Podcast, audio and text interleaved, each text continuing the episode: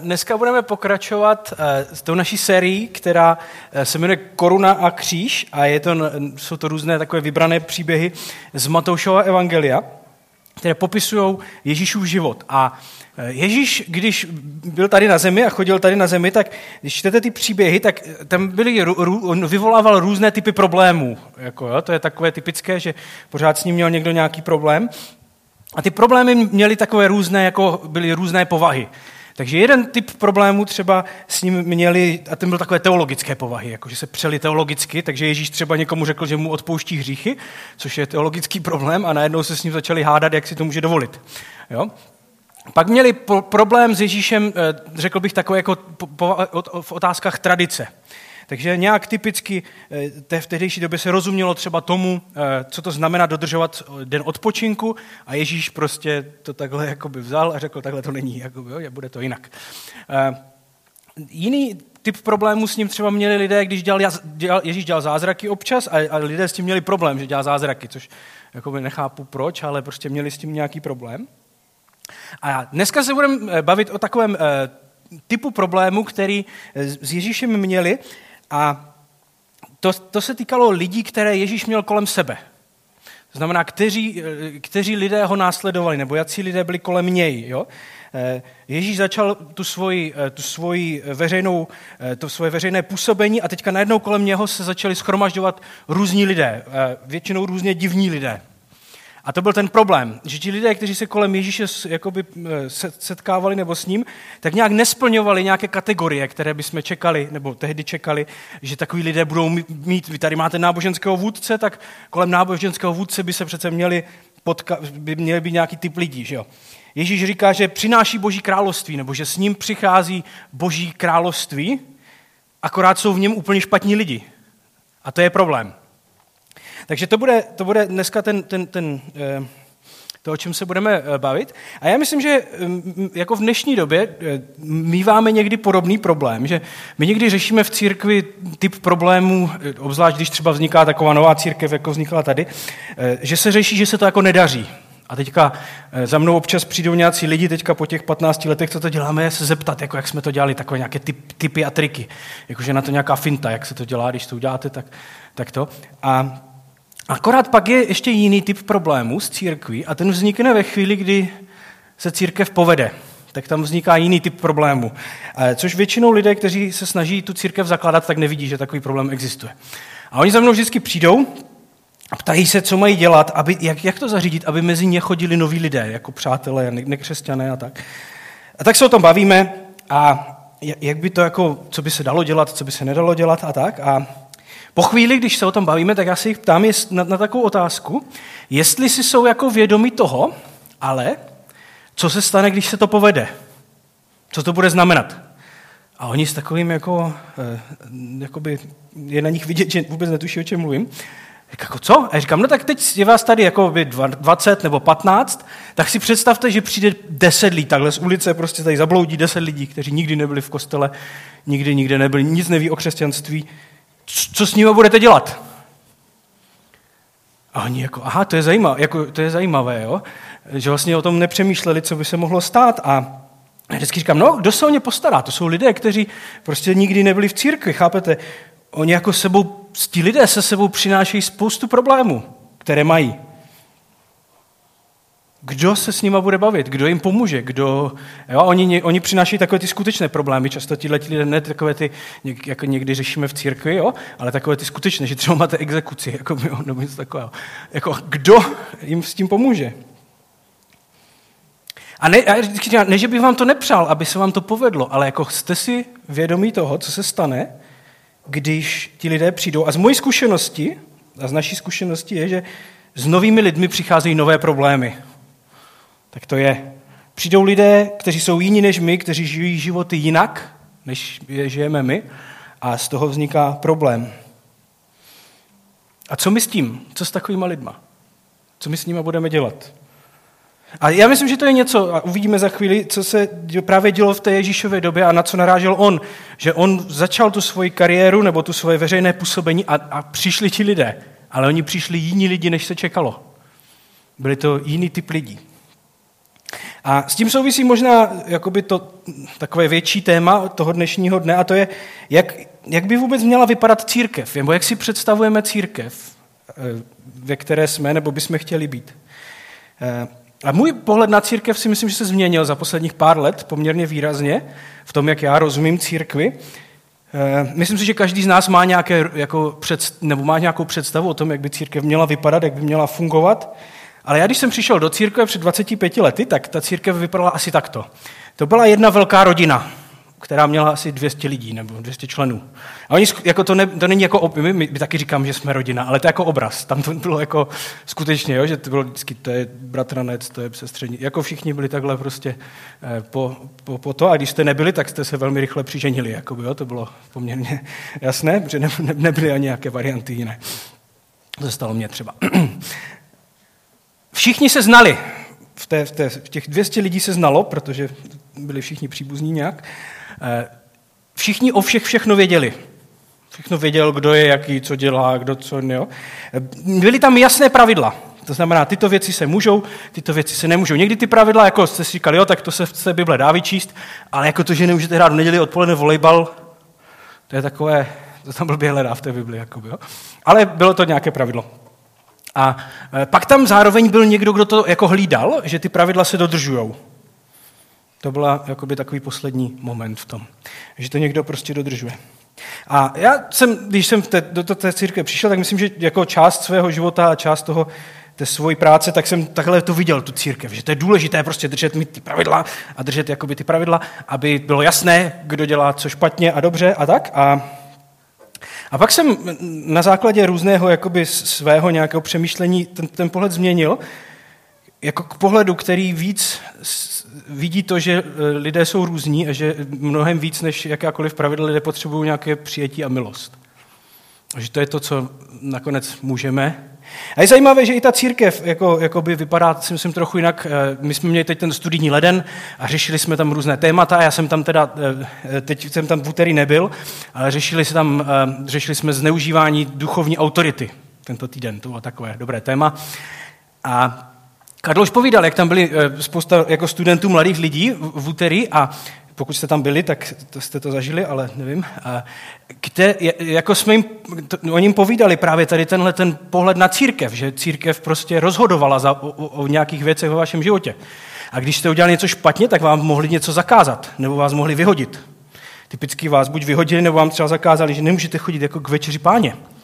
A teď ty mladí lidi všichni jako říkali, jako, co? jako proč? Nebo a to tam někdo zůstal? Proč nešli jinam? Jako ten jediný důvod, proč, proč jste nešli jinam dřív, byl ten, že všichni tam byli vaše rodina, že jo?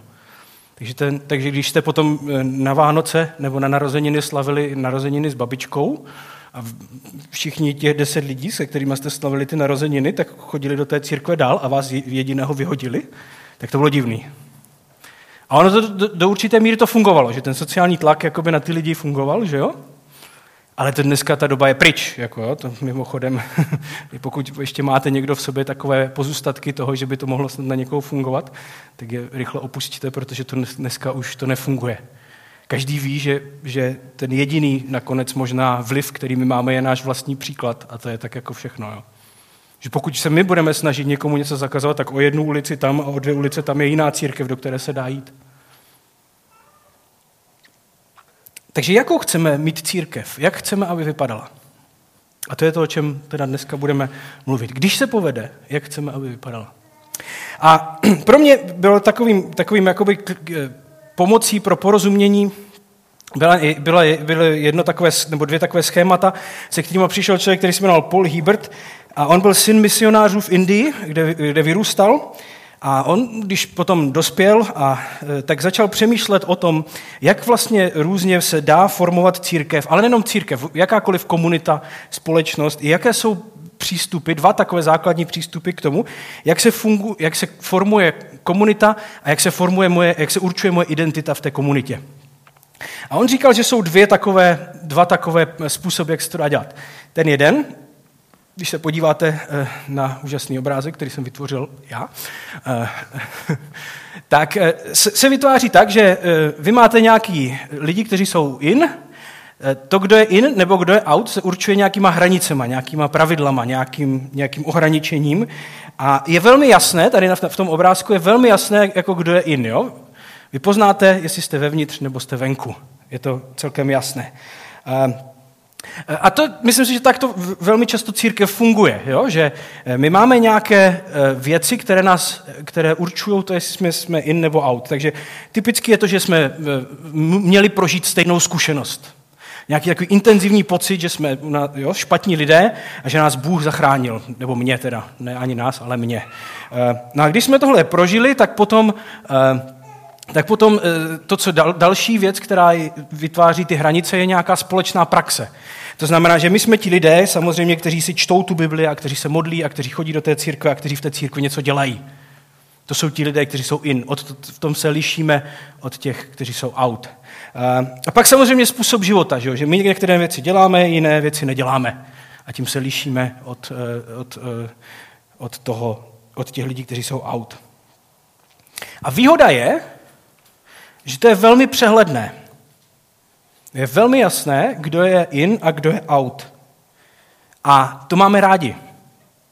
Jako lidé. My máme rádi, když jsou věci přehledné a jasné, protože nám to dodává pocit bezpečí. V dnešní době, kdy věci jsou nejasné a nic není jasné, tak když to máte takto, tak nám to dodává pocit bezpečí. Typickým příkladem takovéto komunity je třeba rodina. Jo? Že vy vezmete, že jo, když máte teda tu e, oslavu těch Vánoc s těma svýma příbuznýma, tak koho zvete na tu oslavu?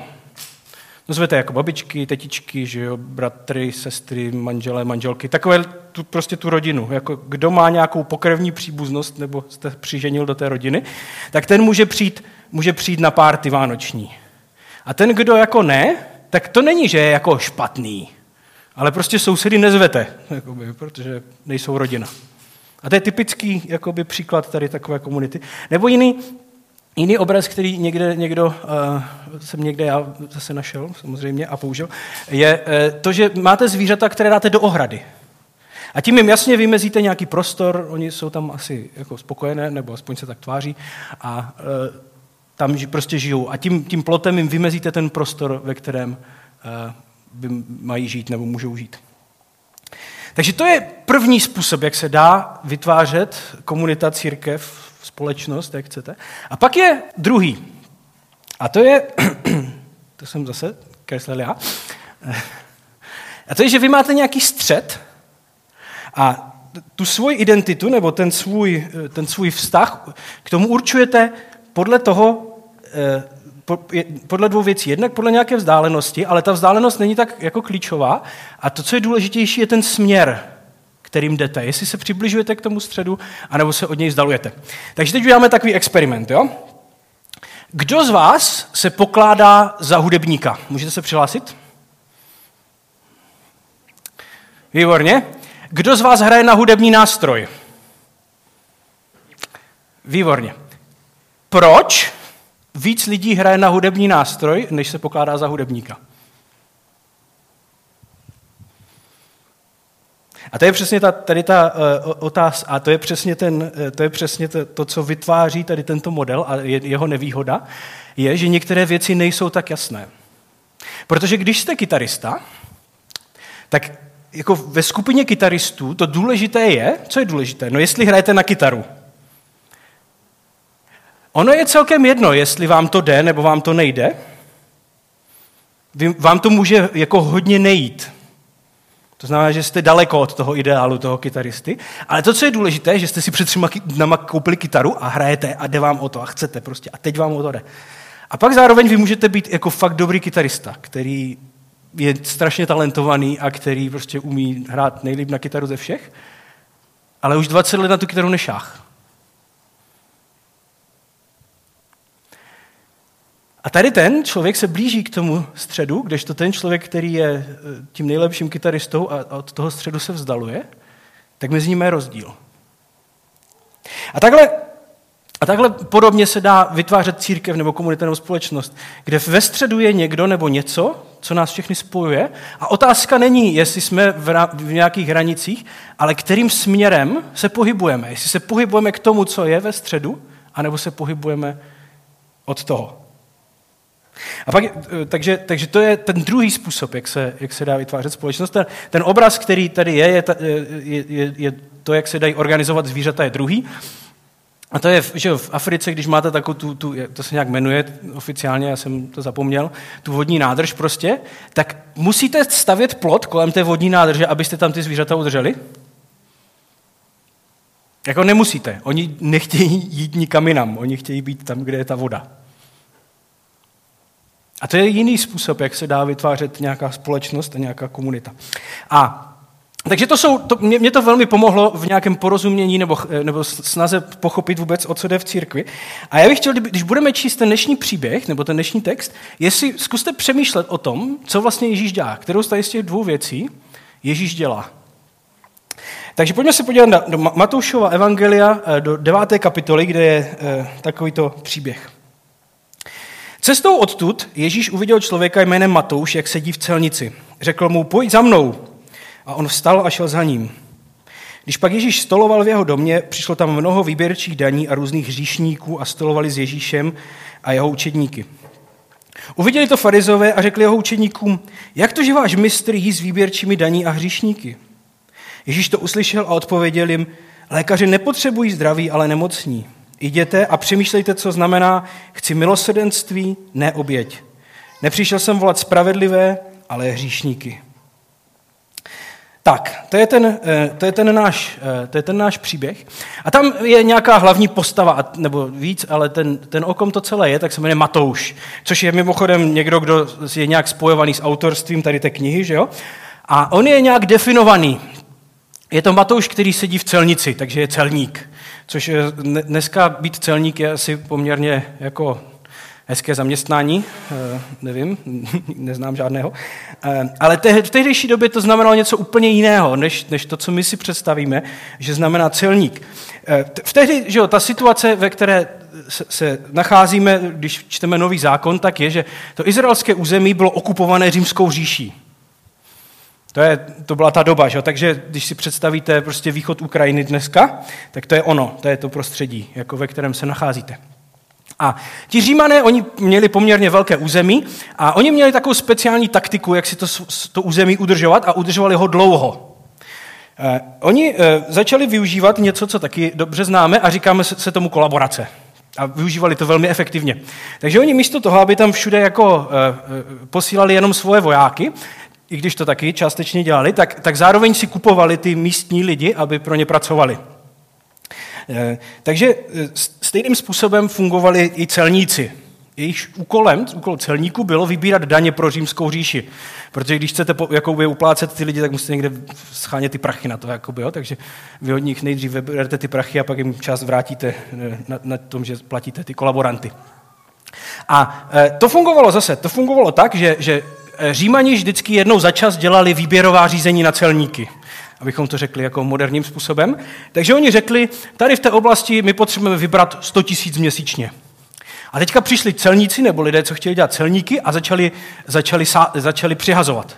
Takže Matouš přišel a říká, tak já dám 100 tisíc, já to zvládnu. A pak přišel někdo jiný a říká, já dám, já dám 105.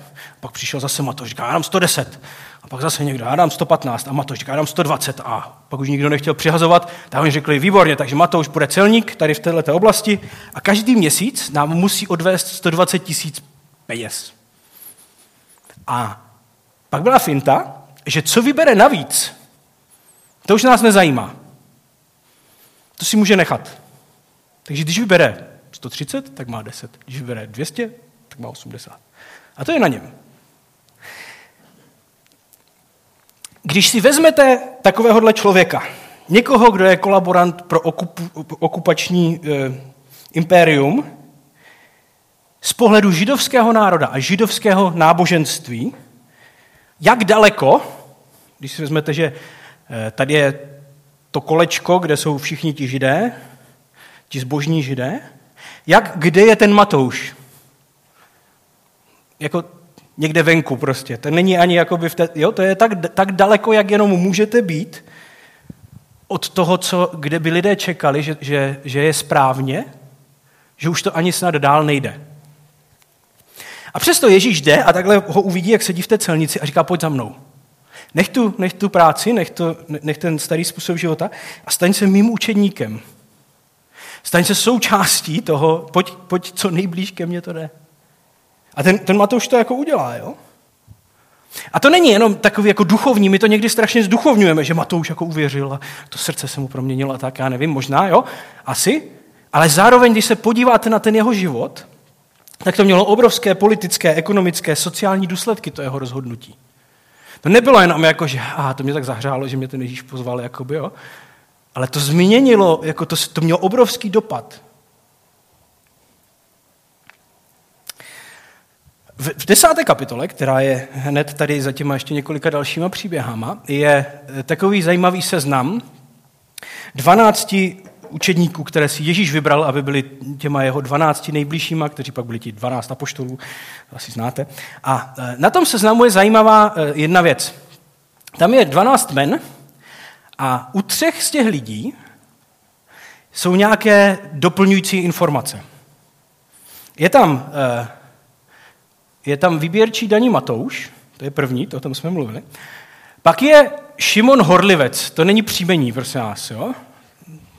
ten jmenoval Horlivec. A pak je eh, Jidáš Iškariotský, který ho zradil. To jsou tři lidé, kteří mají nějaké další informace u nich.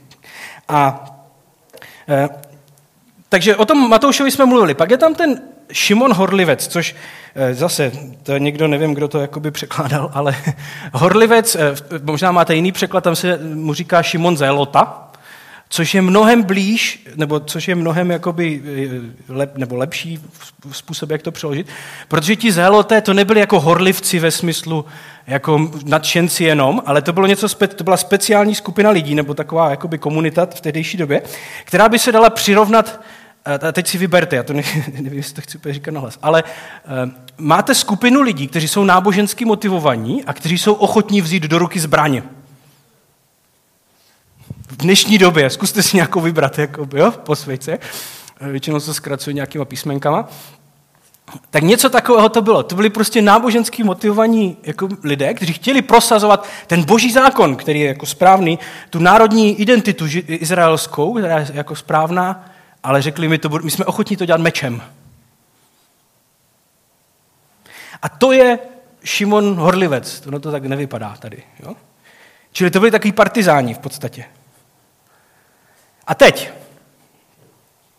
když vezmete uh, Matouše, výběrčího daní a kolaboranta, a vezmete pro izraelského partizána, který bojuje proti Římanům, na jakémkoliv spektru, které si vymyslíte, kdo může, existuje někdo, kdo by byl dál od sebe, než ti dva lidé. Tady je jako, ten je tady a ten druhý je tady. Nemůžou být dva lidé, kteří by byli dál od sebe. A přesto Ježíš si vybere oba dva, aby byli součástí toho, těch nejbližších lidí, které má kolem sebe. Jo?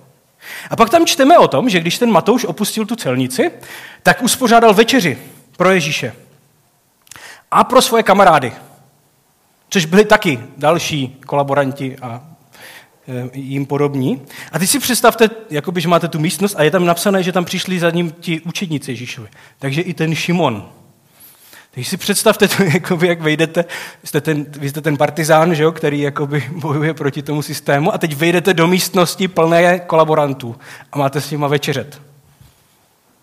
Jak to musí být úžasné. A Ježíš si vybere oba dva. A pak je tady třetí, a to je Jidáš Iškariotský, který ho potom zradil. Když vezmeme, když vezmeme tenhle ten obrázek, kde byl, že jo, Matouš, jako to je ještě hodně blízko, jo, ten je někde tady, z pohledu, z pohledu jako tady toho obrázku, ten je někde taky tady. Kde je Jidáš? No Jidáš je hodně blízko, že jo? On je, když Ježíš měl poslední večeři s těma svýma učedníkama, tak on tam byl. Mezi těma nejbližšíma lidma, kteří, které Ježíš měl, on, byl, on je někde tady. Ale kam směřoval jeho život? Směr, kam, kam byste nakreslili jeho šipku? K Ježíšovi nebo od něho? No od něho, že? Čili vy můžete být, vy můžete být tady Ale to ještě neznamená, že směřujete za tím, co je důležité. On byl nejblíž, jak, jak kdo mohl být, a přesto jeho život nesměřoval za Ježíšem.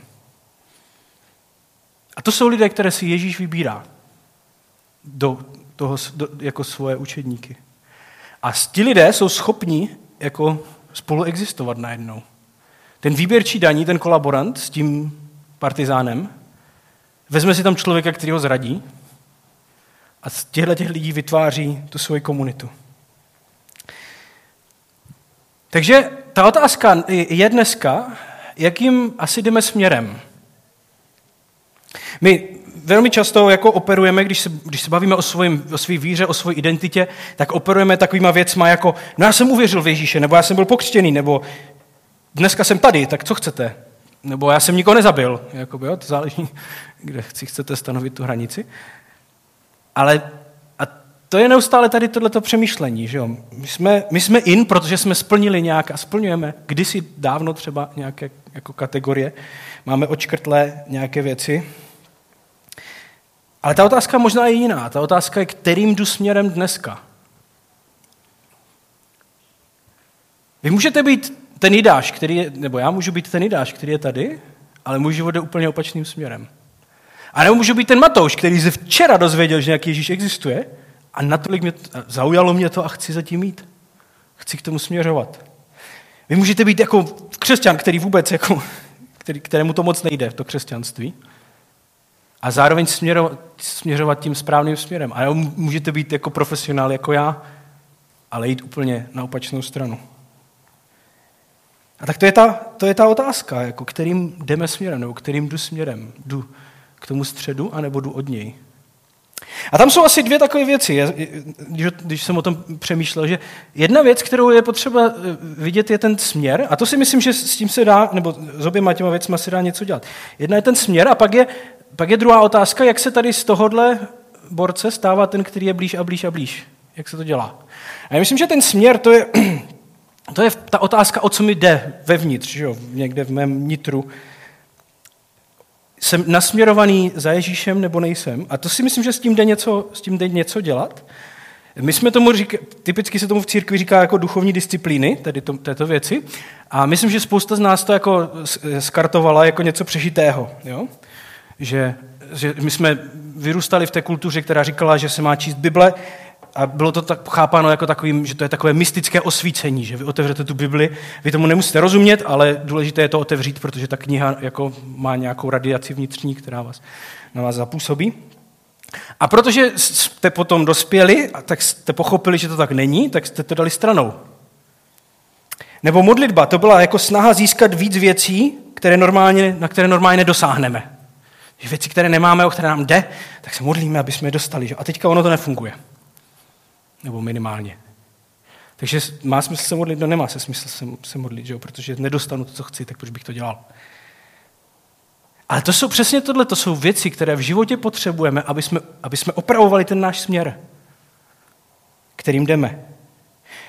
Abychom udržovali ten správný směr. A možná pro nás všechny to znamená najít nové způsoby, jak ty věci dělat aby nám to dávalo smysl. Ale my potřebujeme neustále opravovat tu svůj směr. Jo? My, my potřebujeme číst tu Bibli, nebo znát tu Bibli, studovat tu Bibli proto, aby jsme věděli, jaký Bůh je. Ne proto, aby nás to ozářilo, jakoby, jo? Jako, to ne asi tolik, ale pokud tam máte něco radioaktivního, teda, ale jako, aby jsme dokázali poznat a znát to, jaký Bůh je. My se potřebujeme modlit, aby jsme natáčeli nějakým způsobem svůj život. Takže to je první věc, to, to, co děláme vevnitř, sami ze sebou. Ale co je, takže to je ten směr, kterým jdeme, ale co je to, co udělá, že tady to X, které je tady, se pohne tady do, někam jako blíž k tomu středu? No to není to, že budete číst Bibli víc. Tím se ni, jako nikam nepohnete. Tím se nasměrujete nějakým směrem. Tak stejně jako v případě toho Matouše, který, za kterým přišel Ježíš a kterého pozval, tak ta změna, ne, to nebylo nějaké jako vnitřní něco, to bylo to, že on nechal tu práci, kterou měl, která byla toho, to, to kolaborantství a tady všechny tyhle ty věci, tu, tu praxi nechal za sebou a udělal nějaké rozhodnutí a, a dělal nějaké rozhodnutí, které bylo správné. A to je nakonec to, co, co, děl, co způsobuje, že tady ten, to X se posunuje blíž k tomu, jak, jak, kdo je Ježíš.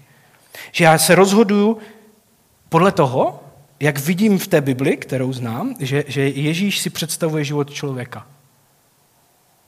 To je to, co to znamená. Čili jak se chovám ke své ženě a ke svým dětem, jak se chovám ke kolegům a k sousedům a spolužákům.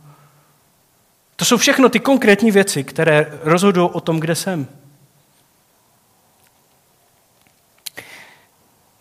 A pak si myslím, že je tam ještě jedna taková věc, která ta, ta, to asi nikde nevyčteme v té Bibli, nebo tady v tomhle příběhu.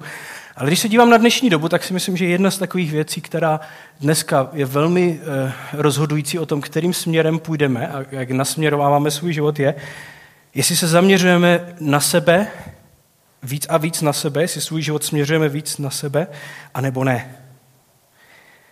Eh, v, v takové křesťanské tradici, takové té nejširší, jedním z, jedna z definicí hříchu, hřích se definuje různě, v, různě se definuje jako v, v té tradici, ale jedna z takových hlavních definic je, že hřích je zaměření sama na sebe.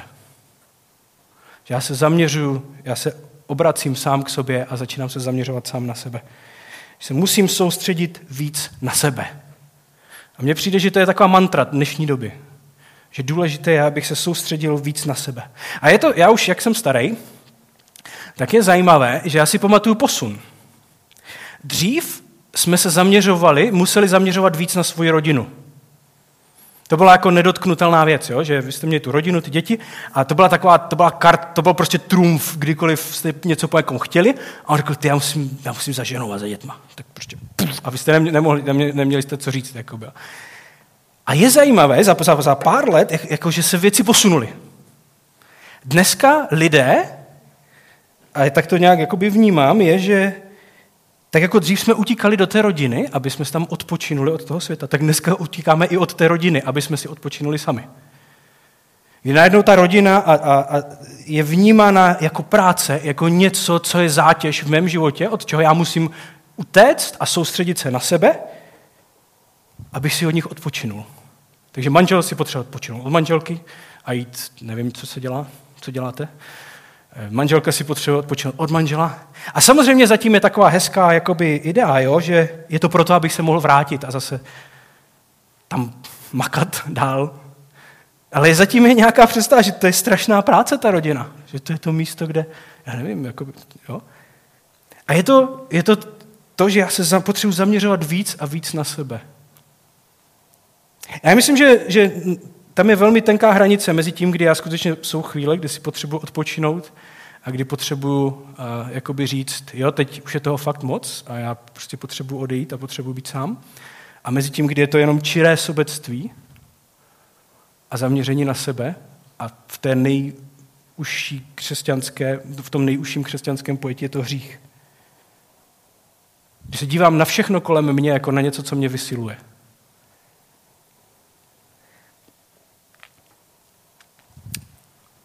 Když tohleto, co Ježíš dělal s tím Matoušem a s těma ostatníma, viděli ty farizeové, což jsou ti náboženští vůdcové, tak jim to samozřejmě přišlo podezřelé. Protože ta společnost se dělá takto. Vy máte ty hranice, tam je to jasné, že jo? Tak se přišli doptat. Oni byli takoví, že se toho nebáli. Tak šli, ani nešli za Ježíšem, šli za těma učedníkama, ale Ježíš vždycky si něčeho všimnul, tak jim šel odpovědět. A oni, říká, oni mu říkají, jak je to možné, že ty se potkáváš s těma kolaborantama a tady s těma všema těma lidma. A jakou dostali odpověď? No on říká, takové, takové zajímavé věci, říkají, lékaře potřebují nemocní, ne zdraví. Já jsem nepřišel pro ty, kteří si myslí, že jsou v pořádku. Ti, nepo, ti nepo, jako zdraví lidé většinou fakt nepotřebují jako pomoc. Já jsem přišel pro ty, kteří jsou nemocní. Já chci vytvářet společnost, církev, komunitu, která je charakterizovaná milosedenstvím a odpuštěním. Takovou skupinu chci vytvářet, která má tyhle ty charakteristiky. Což, když se podíváte tady na to, tak i ti farizeové, kteří teda měli problém s Ježíšem, protože si držel špatnou společnost nebo se pohyboval ve špatné společnosti, tak by řekli, Ale my taky jako nabízíme milosrdenství a milost a odpuštění. Tam jenom stačí, aby ten Matouš přijal naše pravidla a stal se součástí toho vnitřního kruhu. To je všechno. Ve chvíli, kdy je in, tak my nabízíme milost, můžeme rozhazovat, jakoby, co to půjde. Je to jenom o to, on se musí jenom rozhodnout, aby to udělal. A to je, si myslím, celý problém tady s tímhletím jako schématem, je, že to naše postavení, to, kde jsme, je otázka naší vůle. Znamená, jak silně jsme motivovaní a chceme udělat to rozhodnutí. Což jakoby je asi pravda, že naše vůle hraje nějakou roli v našem životě, ale je to strašně naivní si myslet, že ten Matouš jenom tak nechá ten svůj biznis a t- t- celý svůj život a jako nechá to tam a řekne, dobrý, já, abych se stal součástí toho kruhu, tak to tady nechám a půjdu. To kde, to, kde to ještě začne být zajímavé, je, že v případě Matouše, a v případě, si myslím, spousty lidí, to není jenom tak, že Matouš nasměruje svůj život, ale že Ježíš udělá krok směrem k němu. On jde, kolem tého, on, on jde že jo, kolem tého budky, zastaví se u něj a začne s ním mluvit. On ho pozve. Že to není na tom, že Matouš se musí rozhodnout, on musí udělat ten krok, ale Ježíš ho zve.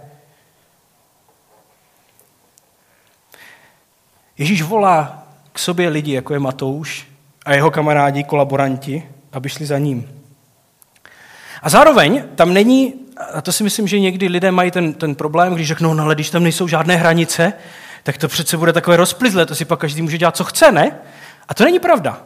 Když se podíváte na Ježíše, tak je zajímavé, že Ježíš jasně učí věci, které nám jsou nepříjemné dneska. On se s tím jako nepáral, že on to tam jako by vsázel prostě tak, jak to bylo.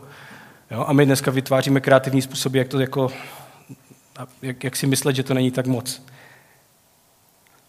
On to velmi jasně říkal, ale zároveň Matouš a jeho kamarádi s ním chtěli být. Přestože říkal, že, přestože s ním třeba nesouhlasil.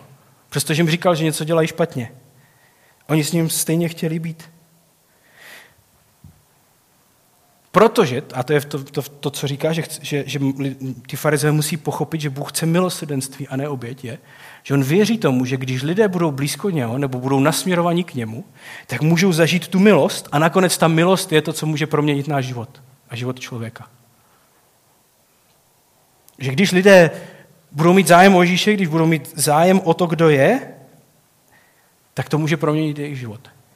A proto, když se zeptáme, kde je nejlepší místo pro hříšníka, tak je to v církvi. Protože tam člověk může zažít tady tyto věci. To, v čem je to nepříjemné a proč je to tak těžké, tak eh, je to, že, že tady tento model na nás klade obrovský nárok, co se týká naší osobní zodpovědnosti a nějaké osobní dospělosti. Je to skutečně pravda, že do církve přicházejí různí lidé, kteří nemají ve věcech úplně jasno, kteří žijou úplně jinak než my, kteří dělají věci, se kterými nesouhlasíme. A problém v dnešní doby je, že existuje Instagram. Takže eh, to všichni ví. že to není jen tak, jo? takže eh, vydáte, nebo někdo dá tu, eh, ten, ten to storičko na, na ten Instagram, jak jde na pivo s kamarádem a pak ve tři ráno tam potom dává fot, další storička toho, na kterém roku právě, rohu právě zvrací po 20 minutách. Až se ráno zbudíte a podíváte se na Instagram a můžete to sledovat, jakoby, jo? A to je, co normálně děje tady tyto věci. no a pak občas někoho napadne, teda, že toho člověka uvidí v církvi, řekne, ale tak neměli byste s tím něco dělat? A občas, a ne vždycky, zazní něco v tom duchu, no ale tak když může on, tak to můžu já taky, ne? To přece, když, když jako roz, roz, ty pravidla nebudou žádné, tak, tak to si každý bude moct dělat, co chce. To nebudou žádné pravidla. A většinou to je taková, když tohle zazní, tak je to taková příhodná, jakoby, eh, příhodný moment pro nějaký rozhovor a proto ptát se, proč vlastně ten člověk žije tak, jak žije. Proč dodržuje nějaké pravidla. Je to jenom proto, že my jsme si tady řekli, že to bude pravidlo, že prostě ve tři ráno se nebyli na rohu, potom jste se skalili někde v hospodě. A že když to uděláte, tak my uděláme bu, bu, bu a dostanete na zadek? Je to ten jediný důvod, proč takto žijete? Jestli jo, tak to je mi vás líto.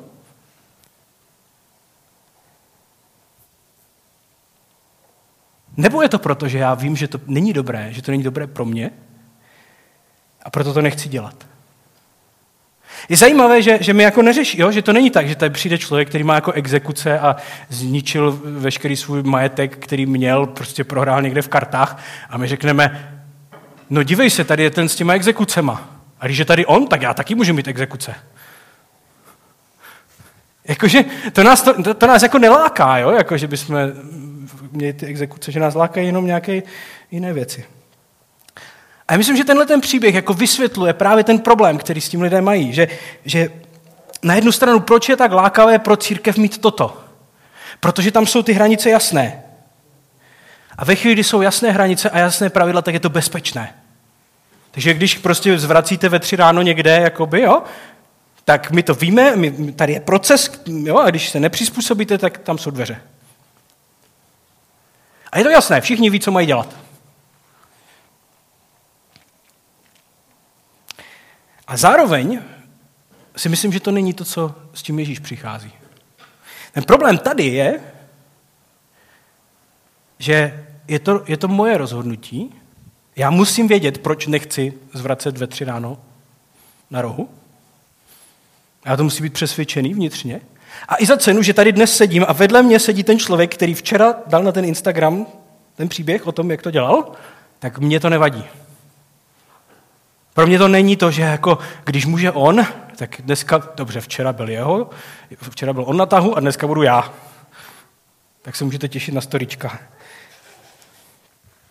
Že my jsme vnitřně přesvědčení a dospělí natolik, že uneseme vedle sebe mít lidi, kteří žijou jinak, kteří možná ještě spoustě věcem neporozuměli,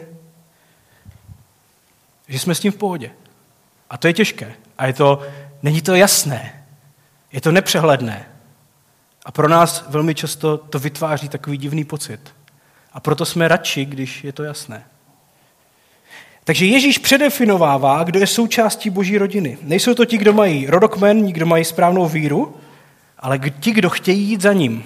Ať jsou daleko, ať jsou naprostí amatéři křesťani, nebo jsou profesionální křesťani, ti, kteří chtějí jít za ním. Takže já jsem to se pokusil takhle schrnout, že Ježíš vytváří novou komunitu, do které zve lidi, kteří by normálně neměli nic společného, jako je Matouš a Šimon, tak to jsou ti dva lidé. Takže dvě otázky na, na, na, na závěr. Jakým jdete směrem?